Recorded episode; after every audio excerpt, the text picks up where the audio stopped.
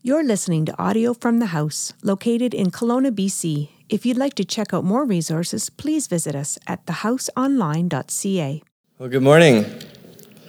It is good to be with you. My name is Oliver. For those who don't know, I'm the connections pastor here, and looking forward to sharing with you this morning with hope. Uh, some of the things people said My God gives me constant hope. Hope is the only thing bigger than fear. Hope is what gets us through the day. Hope is everything we need to carry on. You know what this world needs more of? Is people of hope. People who have hope and who share hope.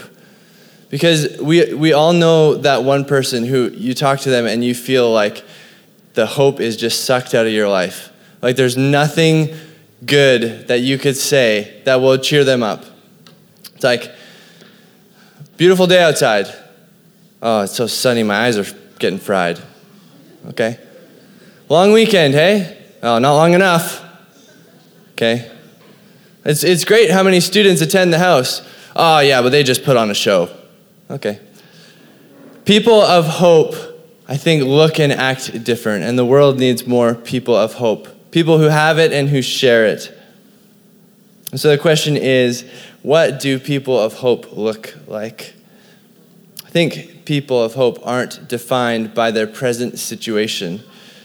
They have room for things to go not according to plan. They don't cling to their wealth or their status or their stuff, but they give it freely and unconditionally. They don't despair when Donald Trump or Justin Trudeau or someone else gets into office. People of hope look and act differently. Imagine if we carried around hope with us so profoundly that people just experienced hope, it just spilled over onto them. People of hope aren't crushed by a rejection into med school or university. They come alongside a grieving mother who's had a recent miscarriage. They stand outside in the freezing cold weather with hot chocolate and sandwiches, and they give it to people who don't have enough money to afford that. People of hope look at an empty plot of land and they see a flourishing church or hospital or school. I think they look different, they act different. They don't look around at other churches with a different gospel expression than their own, who are seeing life and transformation and Jesus lifted high and say, yeah, but their theology isn't quite right. They, they let women preach, or they don't let women preach. Their music's too loud. Their music's not loud enough. People of hope aren't like that. They open their home to strangers on holidays like Christmas, and they aren't shaken when legislation passes to legalize marijuana or include gender neutral bathrooms in our schools. Hope is an essential for the journey of life and faith. That's why we're talking about this morning as part of this series. What if we were a community of hope? People who had it, who cling to it, but who could share it with others. I think people of hope are the people that Jesus talks about in Matthew 5 when he says, You are the light of the world. A town built on a hill cannot be hidden. Neither do people put uh, people light a lamp and put it under a bowl. Instead, they put it on its stand, and it gives light to everyone in the house. In the same way, let your light shine before others, that they may see your good deeds and glorify your Father in heaven. So, this morning, I want to I wanna teach you and talk about hope uh, in kind of two ways hope for eternity after death, but hope for today as well, the present. But ultimately, this morning, I hope to lead you into an encounter with Jesus so that you leave a person of hope, someone who has it and who can share it with others. Why don't we pray? Father, thank you for uh, being here with us, God. Lord, thank you that you are, are with us, that we can uh, trust in you, we can stand on you, we can lean on you. So we pray, Lord, that you would speak to us, that you would meet us in this moment. In Christ's name, amen. So, when we talk about hope, what are we talking about, really?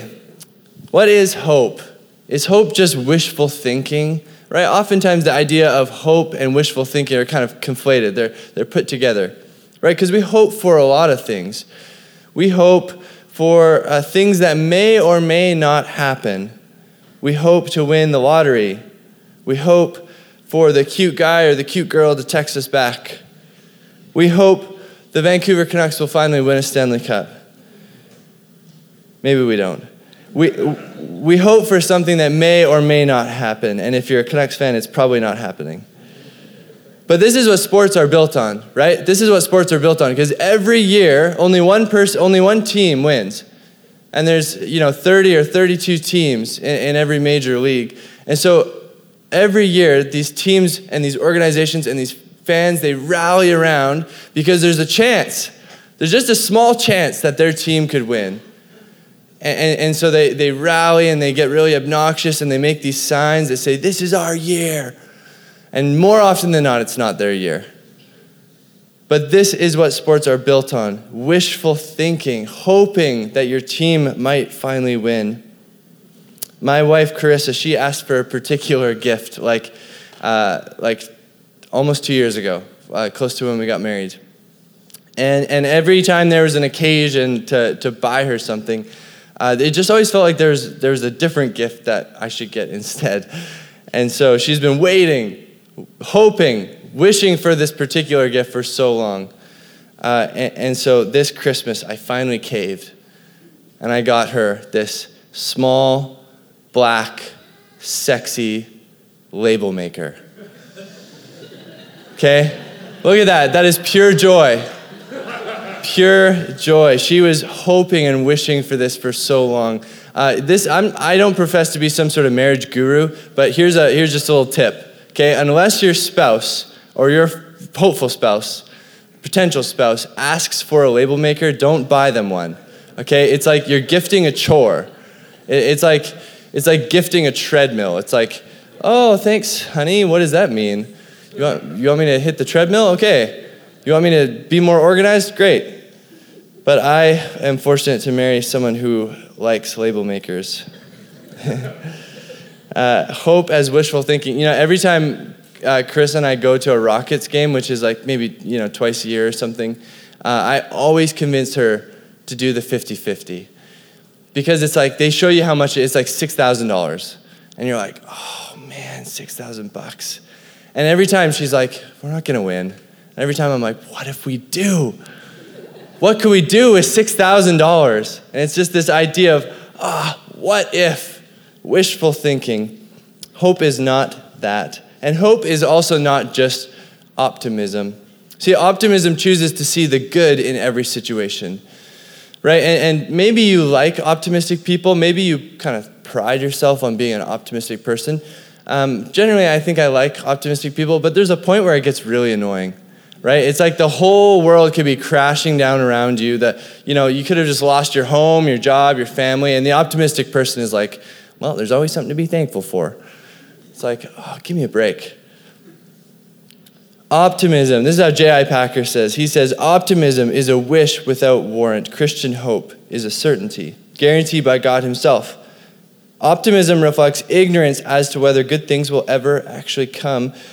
Christian hope expresses knowledge that every day of his or her life and every moment beyond it, the believer can say with truth, on the basis of God's own commitment that the best is yet to come.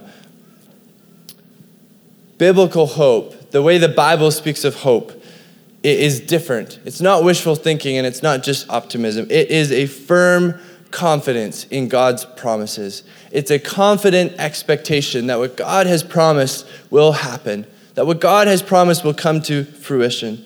Hebrews 10 says it this way Let us draw near to God with a sincere heart with the full assurance that faith brings. Let us hold unswervingly to the hope we profess. Why? Because he who promised is faithful. See, Christian hope, it, it, it's rooted in the character and the faithfulness of a God who always makes good on his promises. It's rooted in the character of God.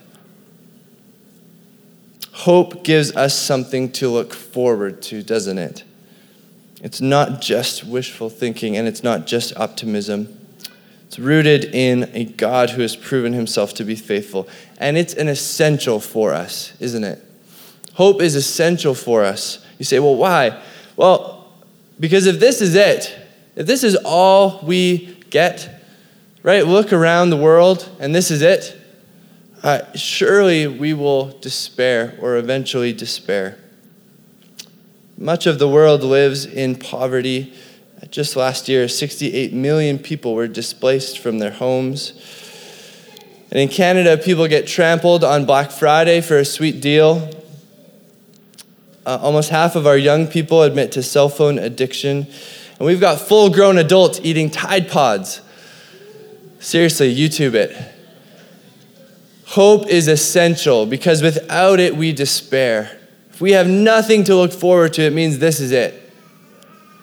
There's no light at the end of the tunnel, it's just uh, some measure of darkness. Read the headlines. We live in a broken world, and something inside each of us longs for a better world. Ecclesiastes says God has put eternity in the hearts of man. Something inside of us longs for a better world. So we need hope for tomorrow, for a better world, but we also need hope for today, don't we? Because if we have no hope today, it is so hard to carry on. If we have nothing that's, that's clinging to us today, nothing to cling to, I mean, there's this onslaught of, of information and news and causes and uh, social justice issues and all these different things to support and not support. We need hope for tomorrow, but we need hope for today too. And I think the Bible offers us this hope for the future after death. Because uh, we will all die, it's, uh, it's a reality of life. But the Bible offers us hope beyond death, but it also offers us hope for today. And so I want to talk about those two aspects hope for eternity and hope for today. So, what is the biblical hope? What are we hoping for in the future for eternity? You know, sometimes I think our, our hope is, is a little bit shallow as Christians. Sometimes, sometimes I think our hope has been shaped by something other than Scripture. So let, let me explain. Oftentimes I, I hear people uh, talk about heaven or, or eternity or, or life after death in some ways. And oftentimes the image that they give is this image of, of floating away, drifting away into the sky, in, into some sort of heavenly realm up in the clouds. Right? We sing songs like, I'll fly away, and we sort of just float. We kind of drift off and, and we escape this wretched world with all of its problems before God blows the whole thing up, right? Uh, I think when we, when we think of, of eternity in this way, there's kind of two options. We're going to choose your own adventure here. You get two options. Option number one is the eternal church service. Okay, I've heard people try to try to ramp this up as if this is a, a really great option. The idea is that, oh, we get to be in the throne room of God, right? We're going to fly away, we're going to drift up. We get to be in the throne room, and we're just worshiping. And Amazing Grace is on repeat. And we're just bowing and we're worshiping for eternity. That sounds super boring, doesn't it? That sounds super boring. I'm not into that. Like if Dustin showed up today and he was like, hey, instead of four songs, we're going to do 400. I'd be like, okay, count me out. I'm coming back next week. I'm not into that. Okay, option number two. This one sounds like a little more fun. The eternal vacation. Okay, you ready? The eternal vacation. You you still float away. You float up into the, the heavenlies, but you get your own cloud. You get to lounge, put your feet back. You get endless amounts of Philadelphia cream cheese, right? You're wearing a bathrobe or a loincloth or whatever suits your fancy, and you are just in pure bliss and enjoyment. You've got a harp the eternal vacation. That also maybe sounds a little bit better initially, but that also sounds super boring, doesn't it? And quite shallow. I think both options are quite shallow. No, the biblical vision of hope is a ravishing vision of life with God, with purpose, with meaning, with depth, with relationships, with work, and with rest our vision of, of eternity is, is not to, to float away and, and avoid earth, to escape. It's that God would come and renew the earth. The renewal of all things, not the destruction of all things. See, God's grand plan isn't to snatch Christians off the earth before everything goes bad and violent and he clicks self destruct. And we escape to some sort of better land. God's vision for eternity is to renew all of creation, all things, all relationships, all of creation, all physical bodies. Where, there's, where we experience right relationship with God and with people and with creation and with ourselves, where there's no shame or tears or suffering. This is the biblical vision of hope, where our bodies are renewed, our relationships are restored, and even creation itself is renewed. Where the very image of God in each of us is renewed and we reflect God to the world. See, Genesis 1 and 2 begin with creation. And the last two chapters of Revelation, they end with new creation or recreation. God is recreating the earth. So life restored to God, restored to people, and restored to creation. And it is good news to those who have been hurt or broken by a relationship. It's good news to those who have a physical illness or a limitation or chronic pain. It's good news to those who feel shame and guilt for a sinful habit or an addiction or something that you just can't seem to break. If your vision of hope, of, of eternity, is to get snatched up off the earth before things go bad, uh, you've been misled. It's not in here. It's not in here. Our hope is not escape or some would say rapture. Our hope is restoration, renewal of all things. See, right at the end of Revelation, uh, in Revelation 21, Jesus says, Look, I am making all things new. See, Jesus takes what is chaotic and broken and out of order and he restores it. He brings order to it and beauty. So, what he does at the beginning of the Bible, it's what he does at the end, it's what he's doing in the middle. Jesus is the one making all things new. See, and our hope is not in some sort of theological or intellectual construct, some sort of idea, or it's not even in a book, an ancient divine book. Our hope is in a person. His name is Jesus, he has a name.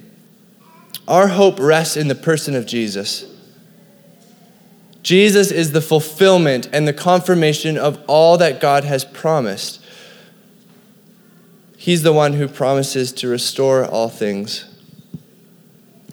Jesus moves our hope from wishful thinking to confident expectation. All of God's promises find their fulfillment in Jesus. This is how Paul says it in 2 Corinthians. He says, No matter how many promises God has made, they are yes in Christ. He anointed us, set his seal of ownership on us, and put his spirit in our hearts as a deposit guaranteeing what is to come. All of God's promises are yes in Christ. He is God's great yes. He is the fulfillment. And so we can say with confidence Jesus is the only thing bigger than fear. He is what gets us through the day. Jesus is everything we need to carry on. He is our constant hope. Hope is found in the person of Jesus. And so, how do we know this hope is legit and not just wishful thinking, right? Because every religion will say, this is what happens after you die.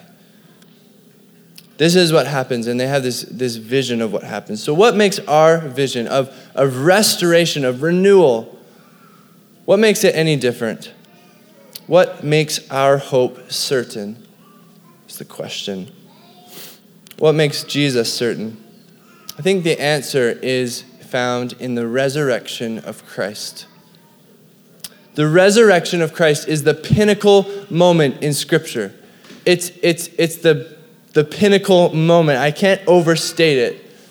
Right? Our hope rests not in, in just a good teacher or, or a good prophet or someone who did some cool things and then was killed. Lots of people did that. Lots of people said great things and were killed for it. No, that's shallow. I think our hope rests in a resurrected Jesus. The empty tomb means everything. When Jesus walked out of that tomb, it meant that everything he said, everything he said about himself, and everything that he would say in the future is certain. He showed the certainty of life after death for those who identify with him. It was an announcement, the guarantee of our hope. See, our faith hinges on the resurrection. Without it, we have nothing. I think the same was true for the disciples, too. Right? Uh, most scholars believe like 10 out of 12 disciples uh, were martyred for their faith, for believing and following Jesus. Paul was tortured and whipped and shipwrecked and imprisoned and beaten and eventually killed for it. Why go to the point of death for a dead guy who said some nice things? In fact, the Bible describes the disciples as kind of abandoning Jesus after he's dead. Right? Can you imagine? You put your hope in this guy for, for three years, you follow him, you abandon your family.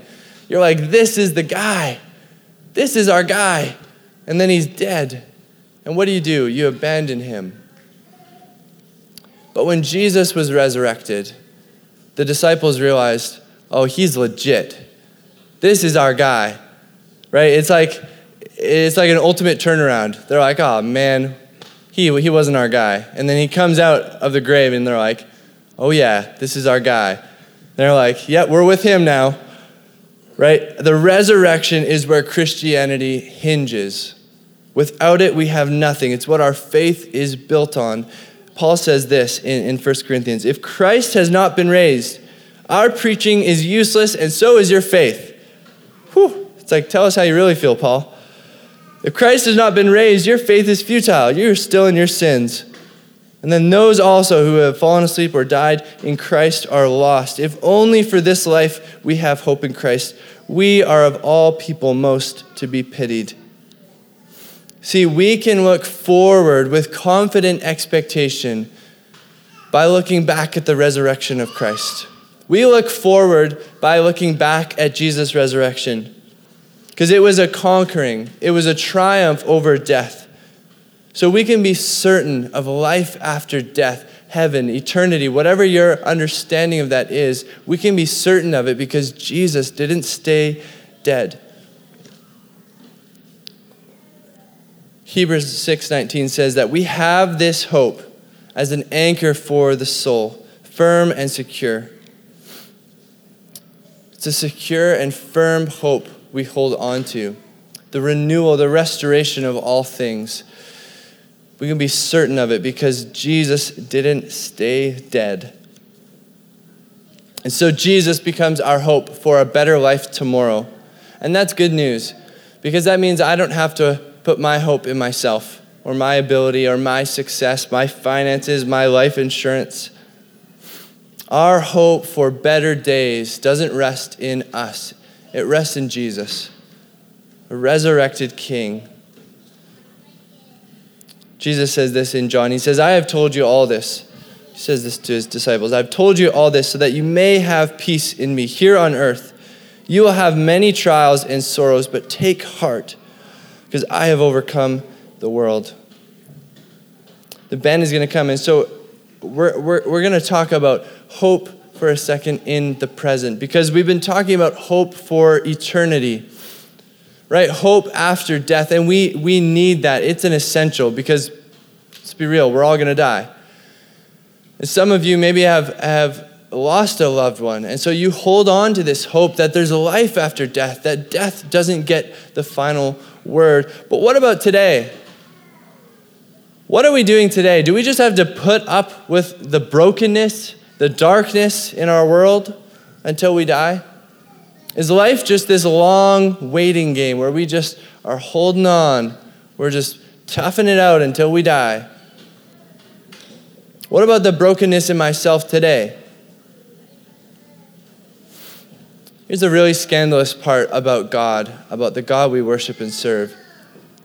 Jesus, our hope, promises to be with us today.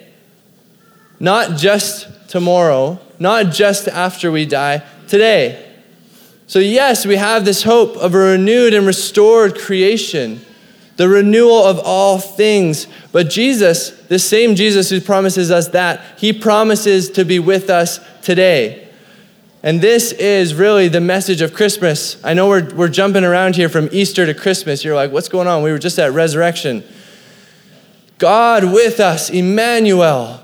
God came to be with us, with his people.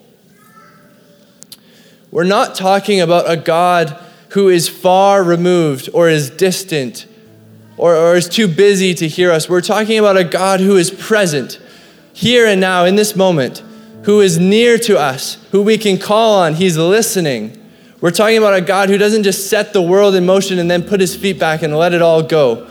We're talking about a God who is so aware of your life, your anxiety, your depression, your struggles and this morning, I want to lead you into the presence of God because there's nothing that I can say or explain or teach that will comfort you like the presence of Jesus.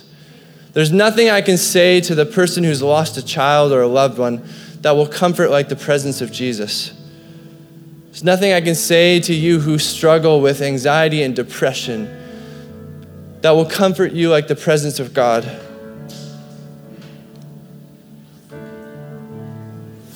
Maybe you live with chronic pain and you long for a day when your body is renewed and restored into its rightful place.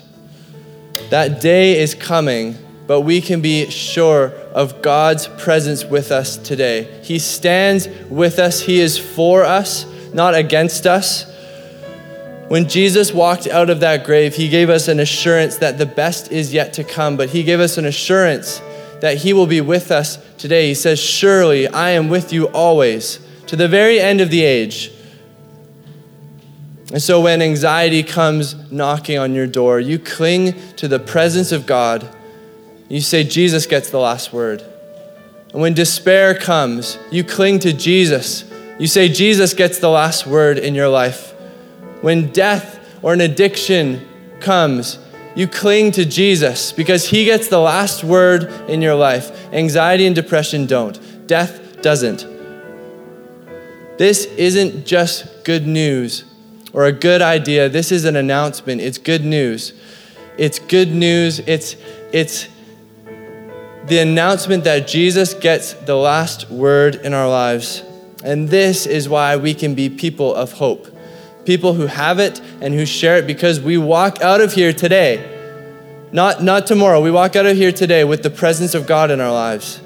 We walk out of here today knowing Jesus walks with us. This is why we come and sing and worship. We're not worshiping a God who's far or distant or removed. We're worshiping a God who's here and now. And you're wondering maybe why the person next to you with the bad BO keeps like lifting their hands in the middle of songs.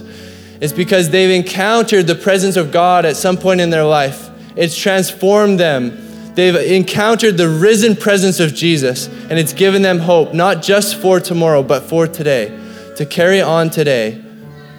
You've got to have it. You've got to have it. It's essential for us. We look forward with confident expectation by looking back at the resurrection of Christ and it's this resurrected Jesus who promises to be with us today, always. It's why we can sing with confidence, it's why we can worship with joy. Jesus doesn't promise to make everything better, but he promises to be with you. Hope for a better world is essential, but hope for today is also essential because we are broken people living in a broken world. Would you cling to Jesus? Some of you cling to the wrong thing. Would you cling to Jesus this morning? We're going to stand and sing. Would you stand with me as we worship? You cling to Jesus so that as you walk out of here today, you are a person of hope, someone who has it, who shares it? Father, we thank you, God, that you are here, here and now. Lord, you have come to be with your people. So we hope, God, and we long for a better day, a better world where creation is restored and renewed, where our bodies are renewed, where our relationships are renewed, where there's no shame. But God, we cling to your presence today. We get a glimpse of that today as you come to meet with us. So, Lord, would you meet with us in this moment, here and now, we pray. Amen. Thanks for listening to audio from the house. For more information or resources, visit us at thehouseonline.ca.